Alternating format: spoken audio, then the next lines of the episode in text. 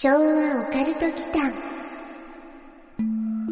昭和オカルト期間にようこそ。ここは昭和世代のおっさん二人が令和の今実話怪談や都市伝説オカルトスポットについて異なる立場に分かれてゆるーくディベートするチャンネルです。どうぞごゆっくり。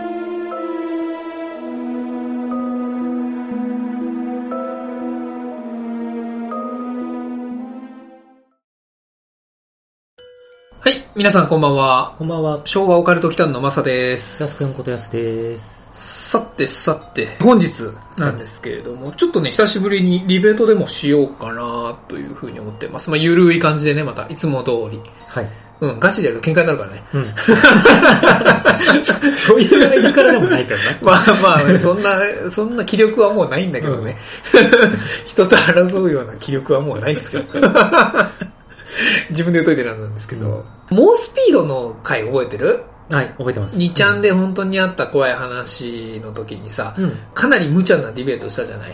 そうだね。うん、迫ってくる怪異がね、まあ、うんその少年の霊みたいなやつが人間なのか霊なのかみたいな、あんな感じで、ちょっとね、はい無理やりに、うん。まあ別に猛スピードは関係ないんだけど、うん僕側はあの時と同じで、無理やりオカルトにしていくっていうスタンスで、うんうん。まあ、やすくんの方は解明してほしいっていうねこれってこういうことでは？っていう現実的なはい。スタンスの方で詰めていく。うんうん。っていうディベートをやっていこうかな、みたいな風に考えています。はい。うん。で、テーマは、うん。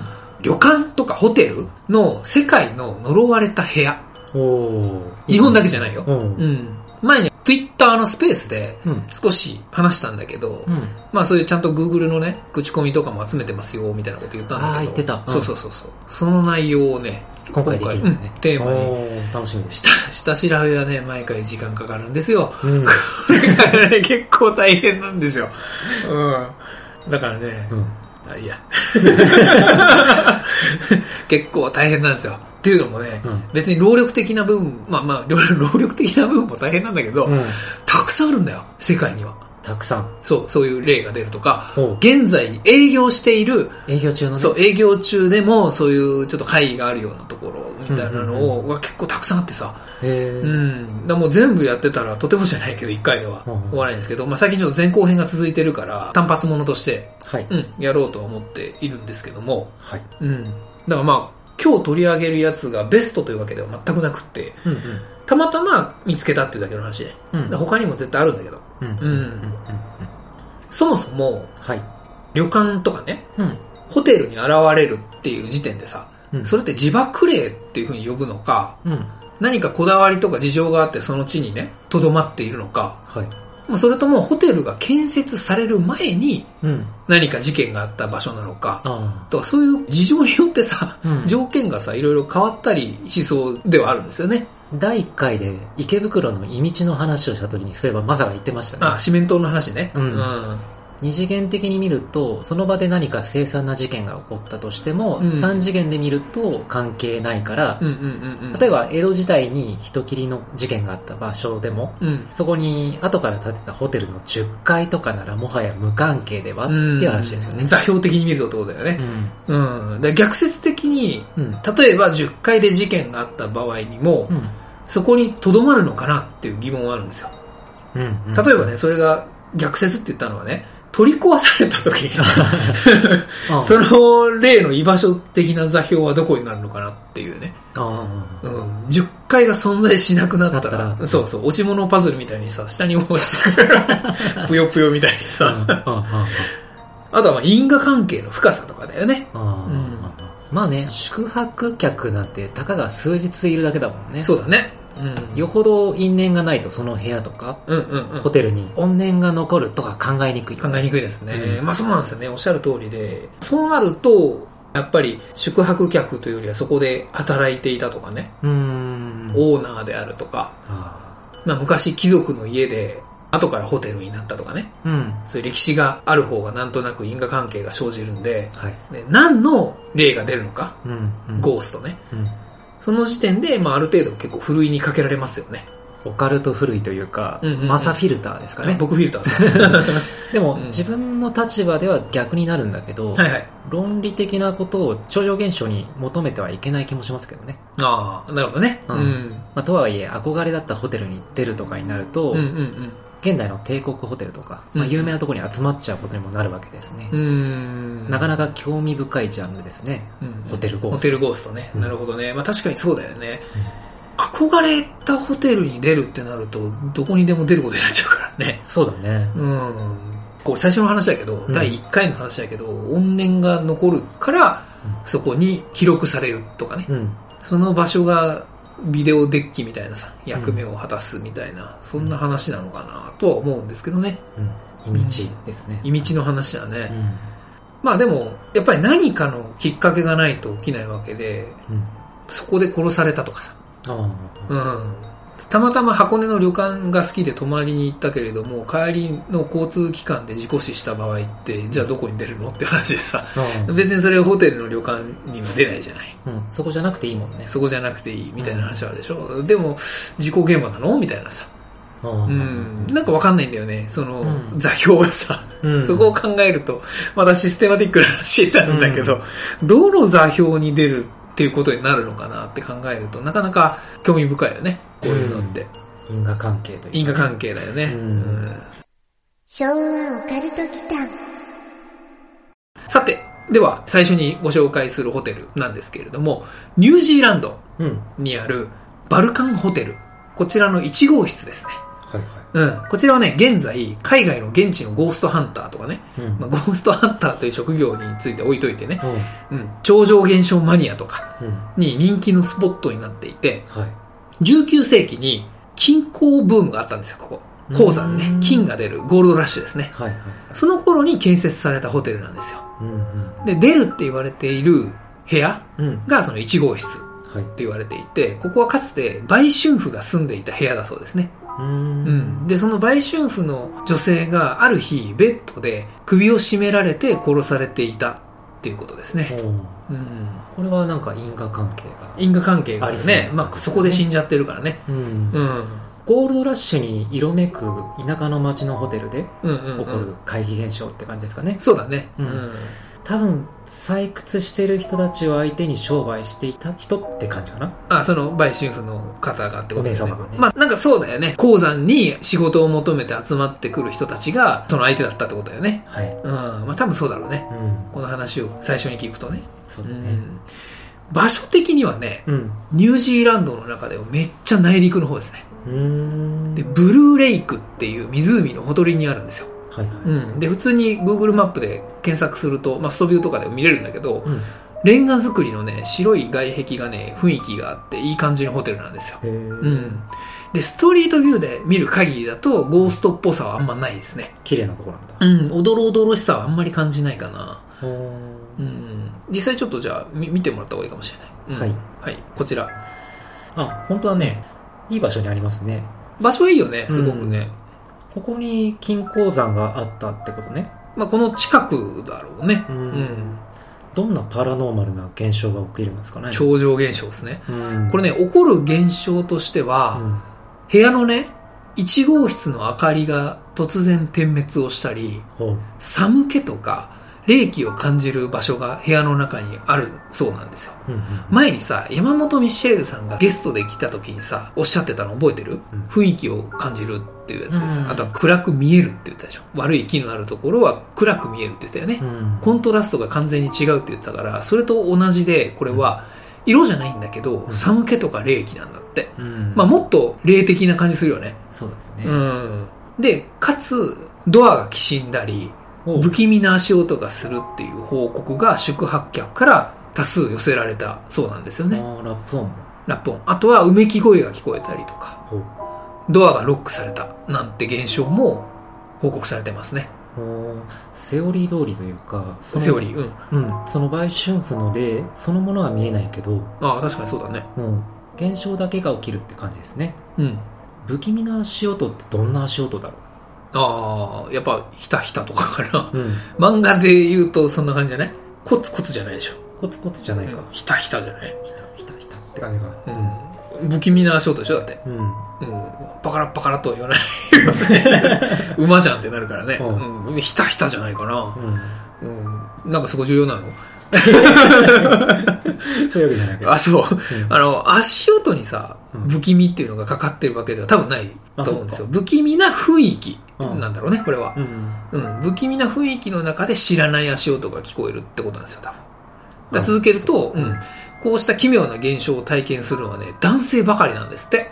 うん。だから最初に紹介した通りで、売春婦の例ということになってるので、うん。だから男性だけをターゲットにしているっていうことらしいですね。なるほどね。うん。まだ男に殺されたってことかな。まあ、あベッドで、ううんうん首を絞められて死んでいたっていう時点でさ、うん犯人がこれ捕まったかどうか明らかになってないから、うん。犯人が男か女か分かんないんだよねう。ん。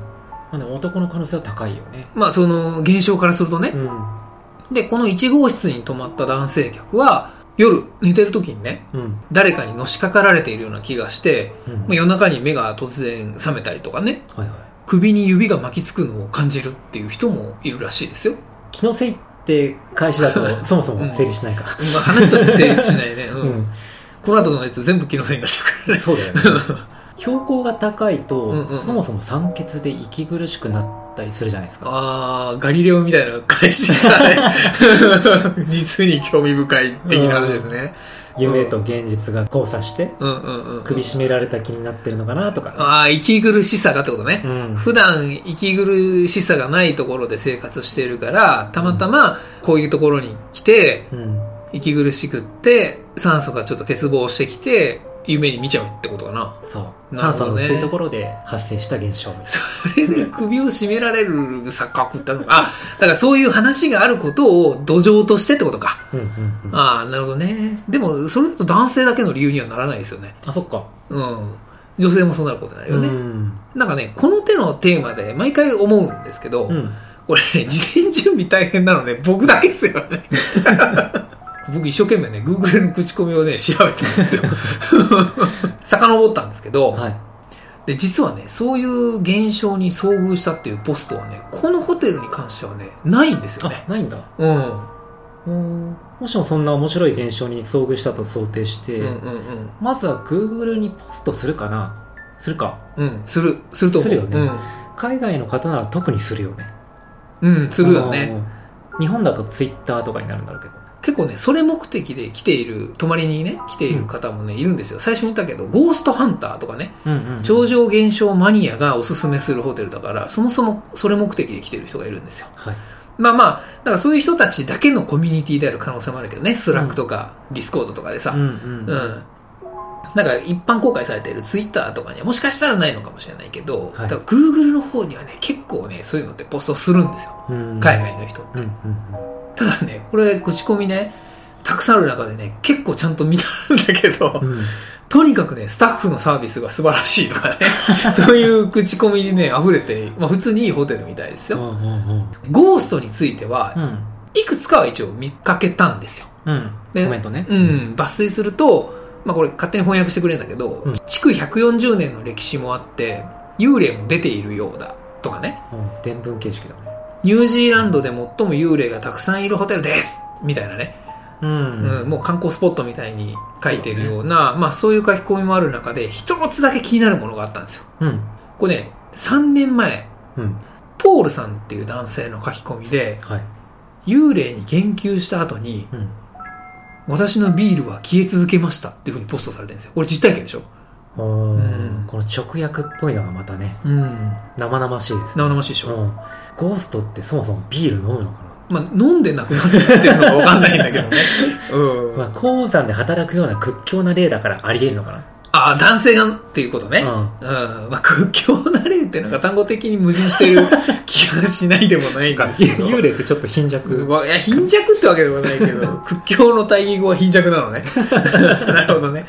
うん。まあ、この辺はね、その、やすくんのお得意のね、うんもう酒入ってたら、もう何が真実かっていうのがわからんよねっていう理論に なっちゃいそうなんですけどね。ただうん、これ自身はね、実体験として報告されたいんですよね。うんまあ、飲んでビールがなくなったのかどうかはわかんないよね。そうだね。何かの他の現象で減っていたかもしれない。うんまあ、さっき言ったけど、霊気があったわけどね。うんでも霊が出て霊気があるっていうことだったらビールはよく冷えてて美味しいでしょうね。そう。うん、まあまあ。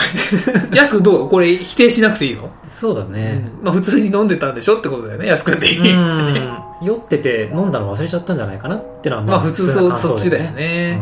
まあそれ以外にこの人がね、どう、うんなんで何を根拠にビールが、でもね、消えたって言ってんだよね。うんあ、なくなったとか減ったではなくて、うんどう消えたんだろうね。まあ中身だろうね。うんやっぱりうんうん。そのグラスに注いだビールが、ってことじゃない？そうだよ。うん。消え続けたって言ってるのね。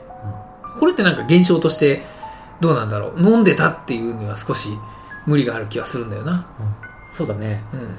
この地域特有のバクテリアがおビールを分解し続けたってことはないですかねあ。あ、ここのうん。ホテル特有の、そう。その地域。その地域ね、うん特有の。特有のバクテリアが存在していて、それがビールにアセトアルデヒドあそうそうそう的なやつね。うんが分解しちゃったと。そう。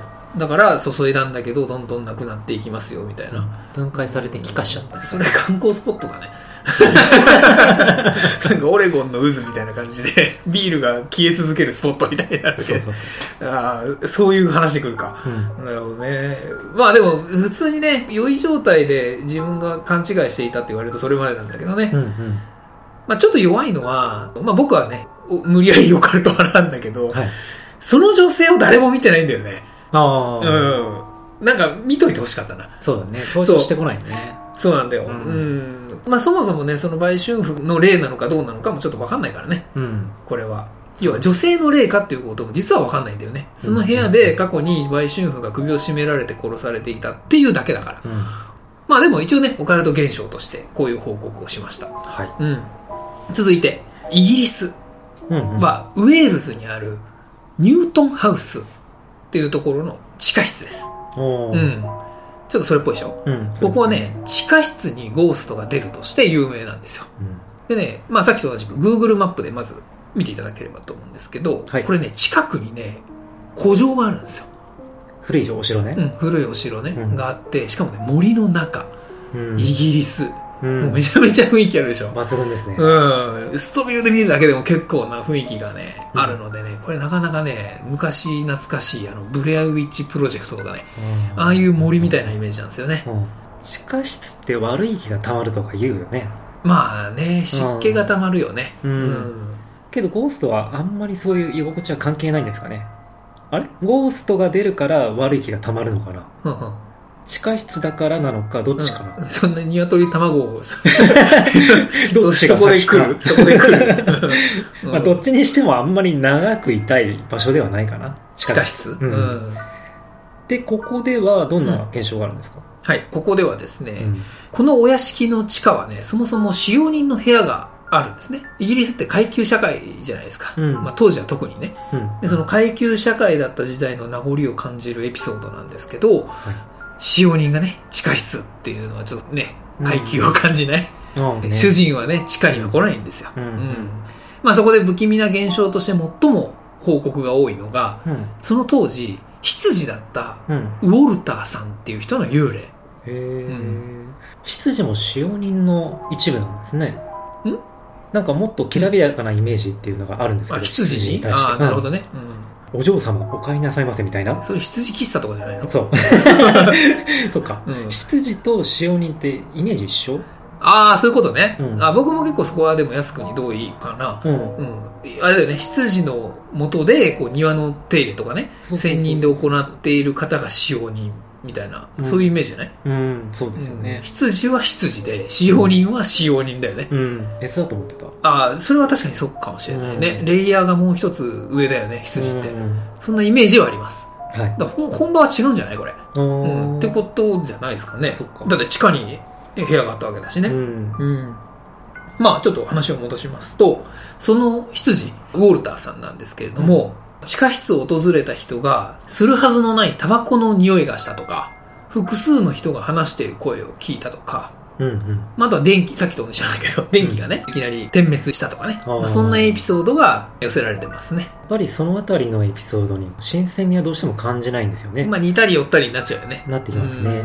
TikTok とかでたまに出てくるうんうん海外の心霊スポット探索とかあライブとかでよくやってるよね。やってますよね。そんな感じのお屋敷に行ってるじゃないですか。ああ、謎のお屋敷に侵入してるよね。うん無人のね。はい。うん。タバコの香りは前に入った人が吸ってたとかじゃないかな。あーお線香代わりとかああ、なるほどねうん。た、タバコを線香代わりに。昭和のヤンキーか。っていう。イギリスでそれはないでしょ。ないかな。うんまあ、線香代わりはないけど、ないと思うよ。うんまあ、残りがはね、結構時間が経っても、地下とか換気が悪いからね。そうですね。うん、確かに、うん、ね。残ってはいそうだな。うんあ、そういう説明に来た。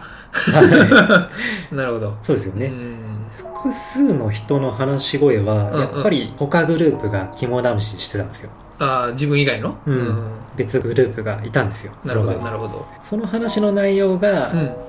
執事らしい内容だったら、うんうんまあひょっとしてって思うかもしれないですけどね。内容か。うん。ああ、なかなかえぐい部分突っ込んできましたね。うん。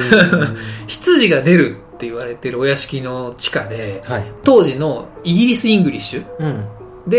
で、まあ、舞踏会に出す料理の打ち合わせとかさ、そういうののをしていればリアルだって話だよね。そうです、そうです。うん。それがもしね、次のマーベル映画の話とかしてたら絶対違うもんそれね。絶対違うね。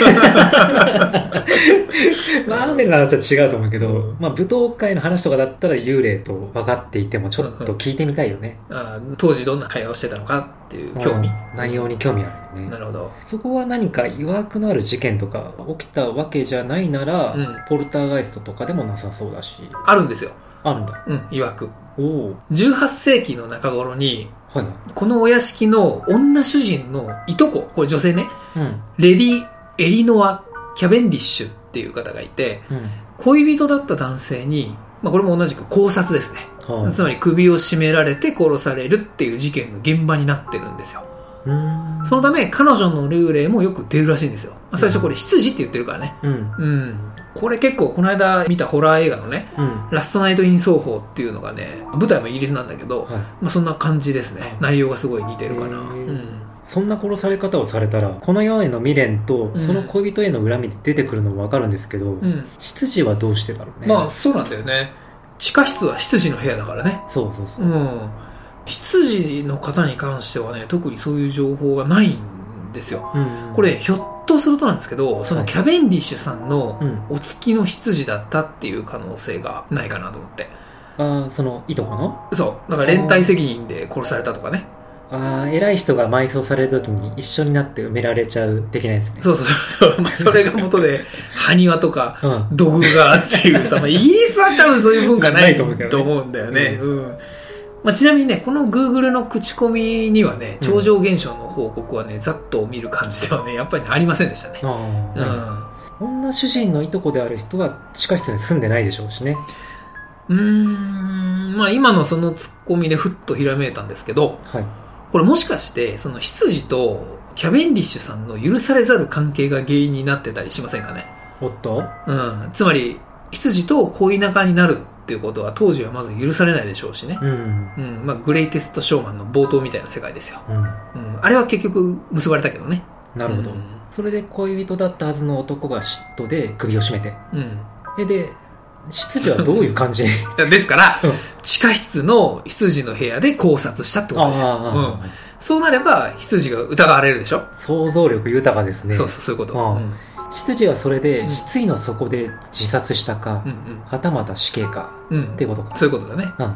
それだとこのお屋敷、オカルト味が増すね。そうでしょ？ああちょっとオカルトっぽさが出るでしょ？出てきますね。最初に紹介したやつよりも、まあこれ背景完全想像なんだけど、はい。この因縁はね、ちょっと怖いんだよね。そうなると、霊現象の可能性も出てくるんですけどね。うんうんうんでもね、これ無理やりオカルト派としては、少し自分の意見をね、薄めちゃうんだけどね。うんうん。やっぱり見てないんだよ そこな？ね。そうなんだよね。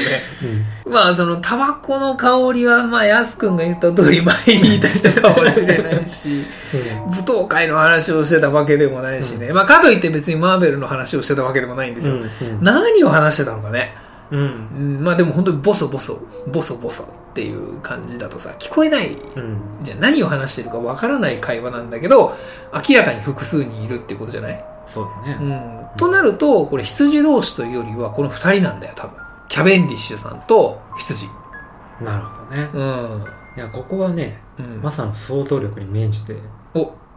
うん、例だと思う。例でいきましょう、これここはじゃあガチってこと？ガチですおね。おー完全想像だけどね。うん。いや、なんかストーリーがね、いいストーリーだったいいストーリーだった。うんちょっと映画にできそうなストーリーだったでしょ、ありそうだった。うん。じゃあ、続けて3つ目。はい。アメリカのね、サンフランシスコうん。から、クイーンアンホテルっていうところの410号室ですね。ううん。ん。ここもね、やっぱり現地ではね、最もよく出るというふうに言われています。なんでだろう、ここまで聞いてきて、うん欧米系のホテルでゴーストが出るって聞くと、うんとてもその部屋に泊まりたくなってしまう、こういう現象っていうの。不思議だね。これ不思議ですね。うんいや、わかるわかる。うん。まあ、観光名所になるんじゃないの？うん。さっきのさ、貴族の娘とさ、うん。羊の地下室とかもさ、はいまあこういったはちょっと不謹慎かもしれないんですけど、うん日本の文化で育ってきた我々にはさ、うん。昔の海外の上流階級社会に憧れみたいなものがちょっとあるじゃないですか。ありますうね。ん。映画とかでしか見たことのない世界なんでね。うん。なので、ちょっと体験してみたいって気になるのかもしれないですね。う。うんん。多分そういう気分なんだろうね。うん。それかもしれない。というわけで、ここはね、クイーンアンホテルね。うん19世紀末、女性専用の寄宿学校があったそうですよ。寄宿学校って単語がもうかっこいいもん。かっこいいね。あ 確ーかにね。女子寮ってことだよね。女子寮。うん。いじめとかかな。ああ、寄宿学校でいじめってことね。うんいじめドラマであるパターンだよね。でもね、これね、いじめではないんですよ。あ、違うんだ。うん。校長先生だったうん。メアリー・レイクさんという方が、は地元の上院議員と不倫関係だったっていう噂が流れて、それを苦にね、自殺したらしいですよ。うーんうん寄宿学校に上院議員のおっさんが出入りできるんですね。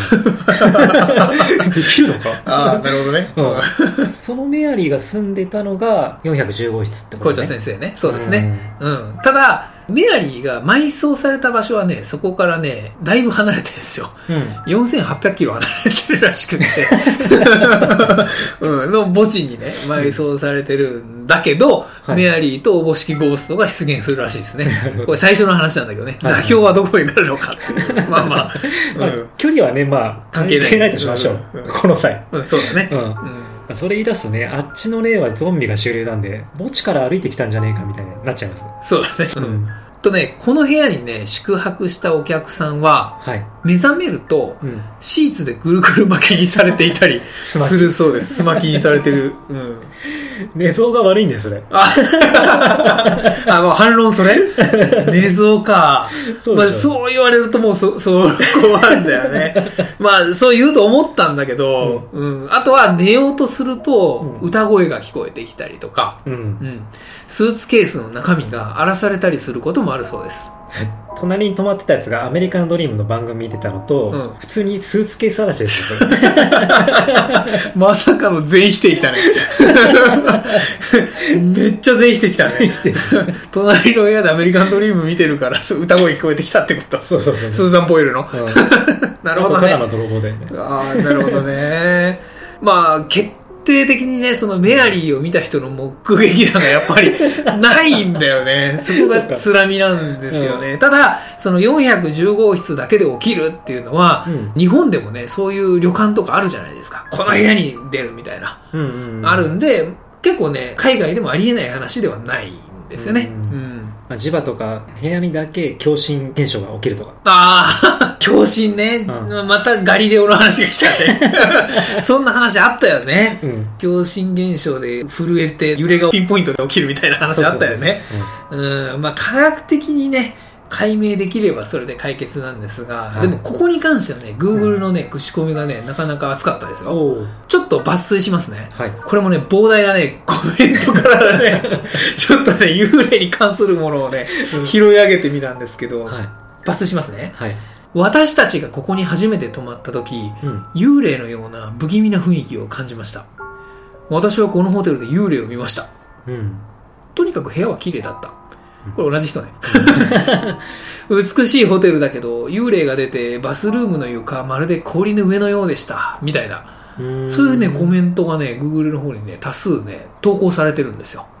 でね、それに対するオーナーの返信もあって、はいあれオーナーも返信できるんですよ。Google マイビジネスっていうのでオーナー登録してるとできるんだけど、うんミス・メアリー・レイクは友好的な幽霊です。うんあなたはその種の才能があるかもしれませんみたいなので、そういう返信をね、してるんですよね。アメリカンジョークですよ なるほど。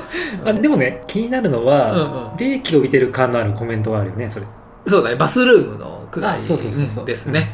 この方はね、メアリーの幽霊を見た後に、うんお風呂に入ろうとしたら、床が氷のように冷たくなっていたっていうふうにコメントをしているんですよ。はいうん。不気味な気配をね、さらに感じて、全く眠れなかったっていうふうに言ってるんですよね。あうーん。それがガチなら、うんうんなんかリアルな感じしてゾクッとしますね、まあさっきのね、霊気の話もあるよね。うん。うん。オーナーのそれに対する返事とかってあるんですか？あ、あるんだよね。なんて？言ってるこのね、オーナーね、クレームに近いと思うんだけどね、はい。全くなりませんでしたって言ってんだけど、うん。オーナーはね、またゴーストバスターズ呼ばないとな、みたいなこと。をね、コメントしてるんだよね。やっぱりさこれ。アメリカンジョークやねアメリカンジョまあ、多分ね、このオーナーさんはミス・メアリー・レイクうん。を客寄せパンダにしてるよね。してるねうんうん、幽霊が出るホテルみたいに売り込みをしている気がしますな。ね、なかなかユーモアのあるオーナーさんですねただね、これまでの例と違ってね、これはね、投稿の中にメアリーの幽霊を見たって言ってる人がいるんだよね。うんそうだねうん、そこが大きな違いかなと思う。うん、首が絞められないから有効的なんだろうけどね。うんうん。ただ、やっぱり冷たくなるみたいだね。そうだねうん、霊気を帯びてるってどういうあれだろうね。まあまあ、日本でも言うもんね。言いますねうん。なんでだろうね。なんだろうねあったかくなんないよね大体冷たくなる大体冷たくなるね。う冷たくなる原因がよくわからないんだよな。うんうん。ゾクゾクするのと物理的に寒いのって違うと思うんだよな。うん、その怖いからっていうのでね。うん、幽霊に体温があるのうん、マイナスのってこと、うん、マイナスの体温があれば、まあまあ、うん、そうなるのかもしれないけどね。なんだろうね。うんでもまたゴーストバスターズ呼ばないとなって言ってるから一回呼んでんじゃないですか、これ。あ、呼ばないか。呼んだらだって退治されちゃうもんね。呼ばないですね、うん。まあ、安くんがもうこれ完全にアメリカンジョークだったっていう、あれだよね。うんそれなるほどブレないですねまあ多分そうだろうね。オーナーの返信これ、ない方が良かった。なんか、おちゃらけちゃってるもん。うんうんうん。これねまさにオーナーの返信を隠されたら負けたもんあ、本当。もう全く信じてないね。うん なるほどね。さて、最後に、ちょっと日本の例をね、紹介しようと思ってます。はい日本では幽霊の出るホテルとか旅館っていっぱいあると思うんですけど、うんうん。海外と違ってマイナスイメージなのがやっぱり明かされていないんですかねさっきのオーナーみたいにね、ウィットに飛んだ ジョークをね、うん飛ばせるようなホテルってあんまないからね。ないよね、うん。まあ日本の場合おっしゃるようにね、出る旅館はね、宣伝効果的にはマイナスになる。うねうん。で、伏せられて紹介されることがやっぱ多いですよね。はいうん。ラブホテルなんかは、うん。まあ外観的な特徴とか、伏せ具合もかなり緩いんで、うん。特定が容易だったりするケースも結構あるらしいんですけどね。うん。うん。例えば前にマサトも男旅で行った岩手県の緑風荘とかうんもその手の類ですよね、あれはね、座敷わらしっていう縁起の良い妖怪だからプラスなんですよ。はい。うん。出れば幸せになるとかっていうでしょ、うんそういうのはもう観光資源としては使われちゃうんだけど、ね、2年先まで予約いっぱいだったもんね。ねえ、だから落ち武者とか、うん、うん、女の霊とかね、うん。まあそういうのはね、やっぱり不気味なんで、はい、まあ一説ではツアーなどの場合にね、うん、ツアコンとか関係者が宿泊する用の部屋になっていたりするケースがあるそうですよ。ああなるほどね、うん。お客さんはそこには止めないっていうパターンだね。うんうんうんうん。落ち武者は京都とかですかね桜金蔵とかの怖い話のビデオかああ、有名なのあるね。うん。いろんな人がね、話題にしてるせいで、半ば都市伝説化している京都のね、某ホテルがあるんですよ。うんううんん。鴨川沿いにあってね。うんううんん。で、そこは、その昔、古戦場跡とかね、はい死体安置所だったっていうふうに言われてるんですけど。舞台が日本にあった途端になんか生々しく感じるのも不思議なんだけど、まあ、想像力が働くからね。うん。これまでの海外よりはなんとなく信憑性が高い気がするああ、桜金蔵さんが言ってたホテルうんああ、とかいろんな人が言ってるホテルね。うん多分みんな同じなんだけどね、あれ。うんうん結構ね、その女優さんとか、うんうん歴史研究家とかもね、同じホテルで落ち武者に首絞められたり、話しかけられたりしたらしいんですよ。で、面白いのはね、うん話しかけられた人がいて、お前は応仁の乱の頃か？みたいなね。うんとか、なんという武将の家臣か？っていう風に聞かれたっていう話もあるんですよね。なんか具体的だけど具体的だよね。うんうん落ち武者が歴史を平成とか令和とか認識していないとそれが聞くのもおかしな話だよねあ、今、さらっと突っ込み入ったね。現代がいつであるかを認識してないと、まず聞かないだろうって話うんか。ああ、なるほどね。確かにそうだね。お前いつの？っていう話だよね。ただね、まあ、京都においてはね、は応仁の乱っていうのはやっぱ大事件なんですい。うよ。んうんううんん。あれでほとんど焼けちゃってるから、うん。その頃の恨みつらみが例になるっていう意味では、前にあの、焼肉 ASMR 会でさ、はい。自分が話した気がするんだけど、んもう京都全体がさ、心霊スポットだよねっていうね。話してましたね。うん、うん京都にしてみれば多分第二次世界大戦とかよりも応仁の乱ですよ。うん。うん。うん。まあ、どこでね、落ち武者とか幕末の志士の霊とかが現れてもおかしくないですからね、京都は。そうですね。うで、結局そのホテルは特定できているんですか？ん。うんとね、まことしやかに囁かれているのは、うん。なんとなくね、特定できてるんですよ。はいはい。ただね、言っていいのかわかんないんですけどね、まあおそらくなんですけど、世界的にね、有名なね、うん某ライオンのロゴのね、うん。外資系ホテルになってますね。へうん R で始まる。とこね。うん。みたいな。はい。と こですね。うん。まあ、Google の口コミにもひっそりとね、霊的な気配を感じるんですが、接客が良いので丸みたいなね、そんな内容が 何目線だって話なんだけど、書かれてましたよ。へうん。まあ、その人が知ってたかどうかは置いといてね。うん。うん。なのでね、日本はね、結構やっぱりその歴史に絡めてくるね。うん。うん。古戦場跡とかそういうところの近くにやっぱ出るって言われてるよね。うん。うんまあ、落ち武者の例はさ、映画にも結構なってるじゃないですか。素敵な金縛りって知らない？ああ、聞いたことある。聞いたことある。さらしな六兵衛ってやつね。法廷に出るやつね。まあ、あのホテルかどうかは置いといてなんだけれども、うんまあまあ結構ね、そういう落ち武者が出るみたいなところは今でも結構伝われたりはしてるみたいですね。ただ、うん。海外と違うのは、なかなかやっぱりね、名称が出てこないね。うーん、出てこないねうん、観光系だけど僕旅行代理店じゃないからう、ん。わかんないんですよ。逆に知り合いはいるからちょっと聞いてみようかな。はい。うん。そういう話はあるらしいんでうん、本当にね。だから、お客さんをそういうお部屋に泊めるわけにはいかないから、うん関係者が泊まる部屋になるらしいんですよね。はい。うん。結構ガチめのところがあるって言ってる。うん。うん。ちょっと今度その人に話を聞いてみます。はい。うん。はい。というわけで、はいえ現存する営業中のホテルうん。に出る例、まあ、呪われた部屋、はい。うん、みたいなお話でした。はい。うん。まあ、たくさんあるからね、うんちょっとまた別の回でもやろうかなと思いますけど。はい。はい。というわけで、えー今日のシャレコアですかね。これまたちょっとそれに近いというか、観光ホテルとか、そっち系のキーワードになるような、まあ、シャレコアの朗読をお願いします。はい。はい。昭和オカルト祈間シャレコは、温泉街の事件。岐阜北部のとある温泉街の旅館で働いている友人から聞いた話です。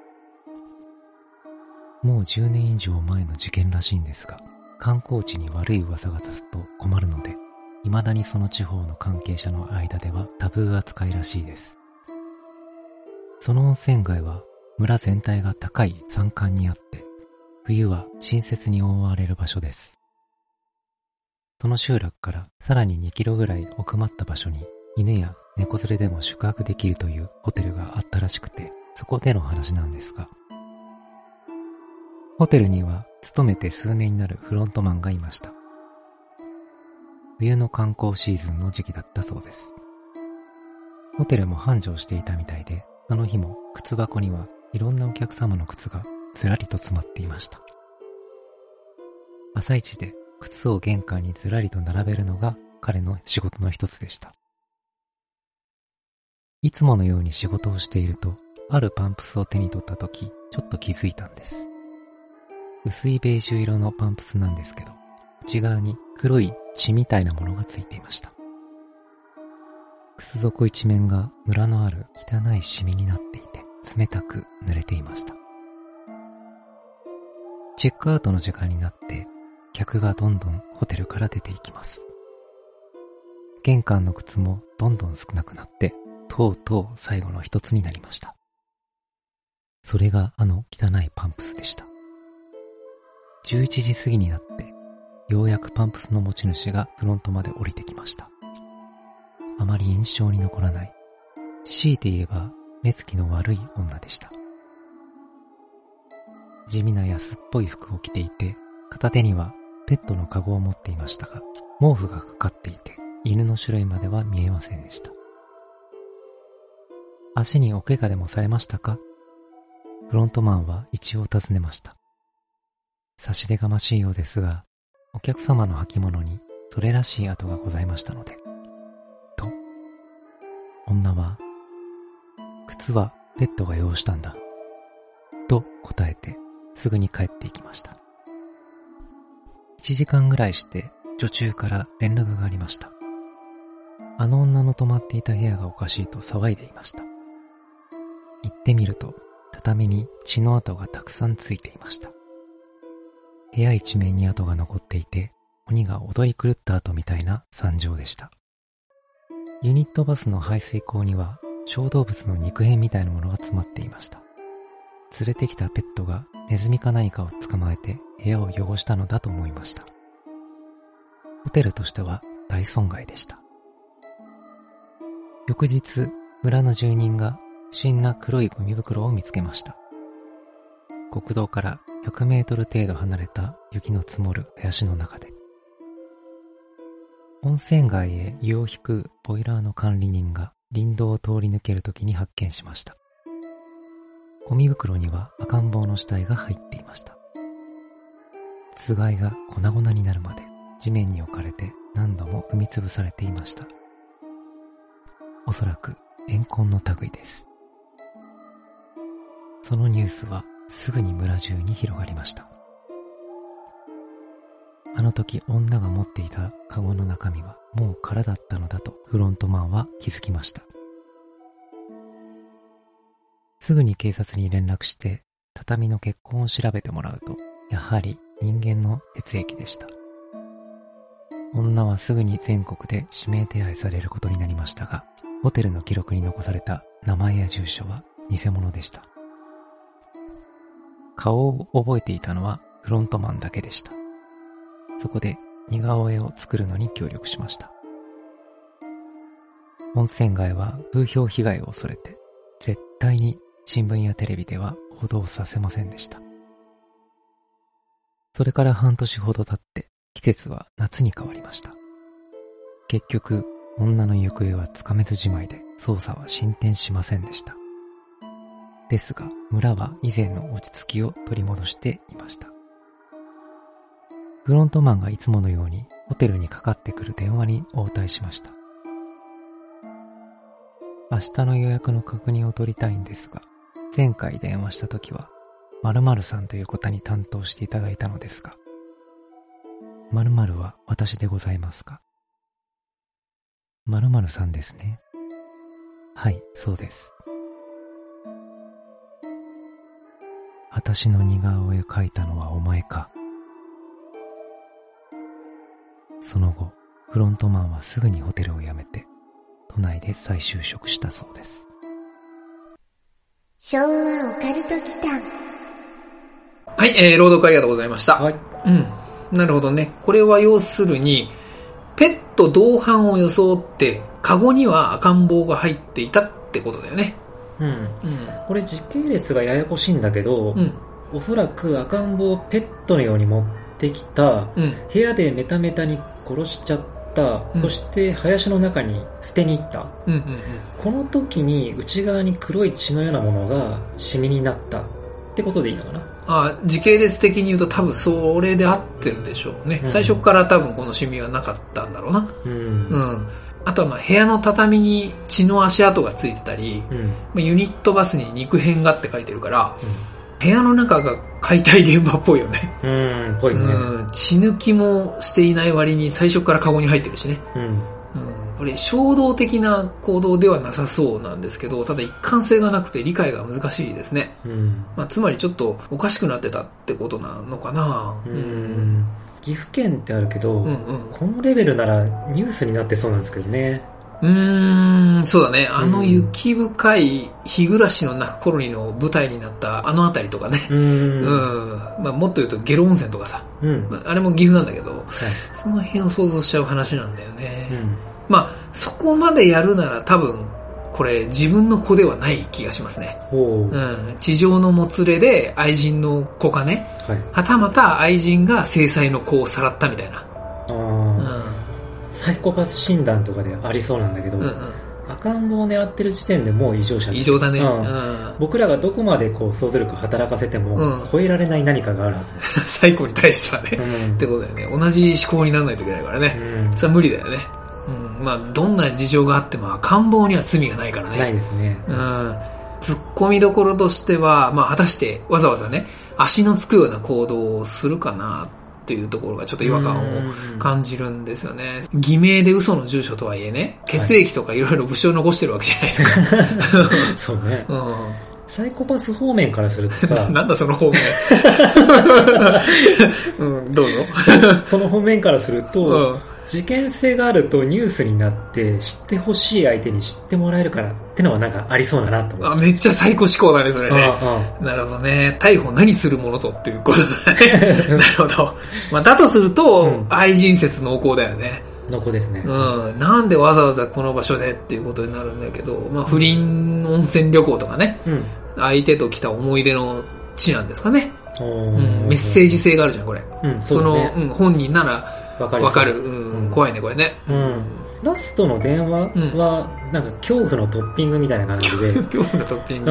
うん。うん。こうだと怖いなって付け足した感はありありですけど。あ、まあ確かにね、うんうん、打足感あるよね、うんまあフロントマンの名前をね、覚えてる必要がまずあるのと、うん。結果的にこれ指名手配されてもまだ捕まってないっていうオチになってるんで、はい。電話をする意味が わかんないんですよね。そうね。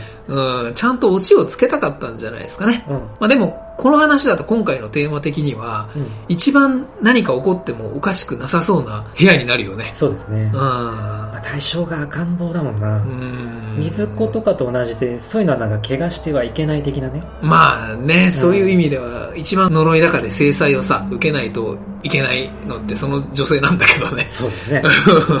誰かのお客さんとかではなくてね。はい。うんインパクトがこれ強い話だから、うんその女性が恐怖の対象になってるけど、うこれ一番かわいそうなのは赤ん坊だからね。ん。うん。うんこの手の話でいつも思うのは、うん宿泊した人が恐怖体験するパターンだと、うん。恨みの相手のレイヤーが2段階ぐらい上がることなんですよね。あ、なるほどね。他人の赤ん坊を抱いたお母さんっていうなら、なかなかありえないカテゴリーではなく、うん。そっから赤ん坊のいるお母さんになって、うんなんならもう女性全般みたいな。そう それぐらいレイヤーが上がっちゃうってことだよね。まあ子供の霊とかはね、寂しいんですよ。うん。うん、母性に甘えたいみたいなね。多分そういう気持ちじゃないですかね。なんともやるせない気持ちですね。やらせないね。ううんんちなみにね、まあ、最近ちょいちょい話題にしてるんだけど、うん。昨年末からね、ディズニープラスであるじゃないですか、僕がハマってるやつ。はい、ポンズ。ボーンズ、うんうん骨は語るっていうサブタイトルがついてるんですけど、はい。まあ、本当もうそういう話でね、うん骨から事件を解明していくっていう、そういうストーリーなんですよ。うん。ずっと見てるんですけど、まあ、その骨の破片とかね、うん。傷の形とか、うん。まあ、付着していた泥とか虫からね、結構些細なことまで判明するらしいんですよ。結構リアルな捜査に基づいてるらしいのでね。はい。これもし本当の事件だとしたら、まあ、ちゃんとね、解決してるといいんだけどね、とは思うんですよね。ねドラマの話じゃないけど。うんまあね、でも、このフロントマン別に何もやってないのになんで逃げたんだろうね。そうだね。まあ、怖がりだったのかしら。まあ、曰くはちょっと生まれちゃうよね。そんな血が飛び散ってる部屋とかは嫌だしなうんそしかもそれが田舎でさ、うん。ね、人気のあんまりないところで観光地で雪深くてっていうと、やっぱりなんかちょっと雰囲気が出ちゃうよね。出ちゃうね。不思議だね。これさっきまでやってきたあれなんだけどさ、うん日本のやっぱこういう部屋は泊まりたくないんですよ。うん。生々しいんだよね。うん海外はね、泊まりたいんだよね。うん。うん。なんか不思議なもんですね。さて、じゃあ今日はまあこんなところで。はい。はい。ありがとうございました。ありがとうございました。最後までお聞きくださり、ありがとうございました。チャンネル登録もよろしくお願いしますね。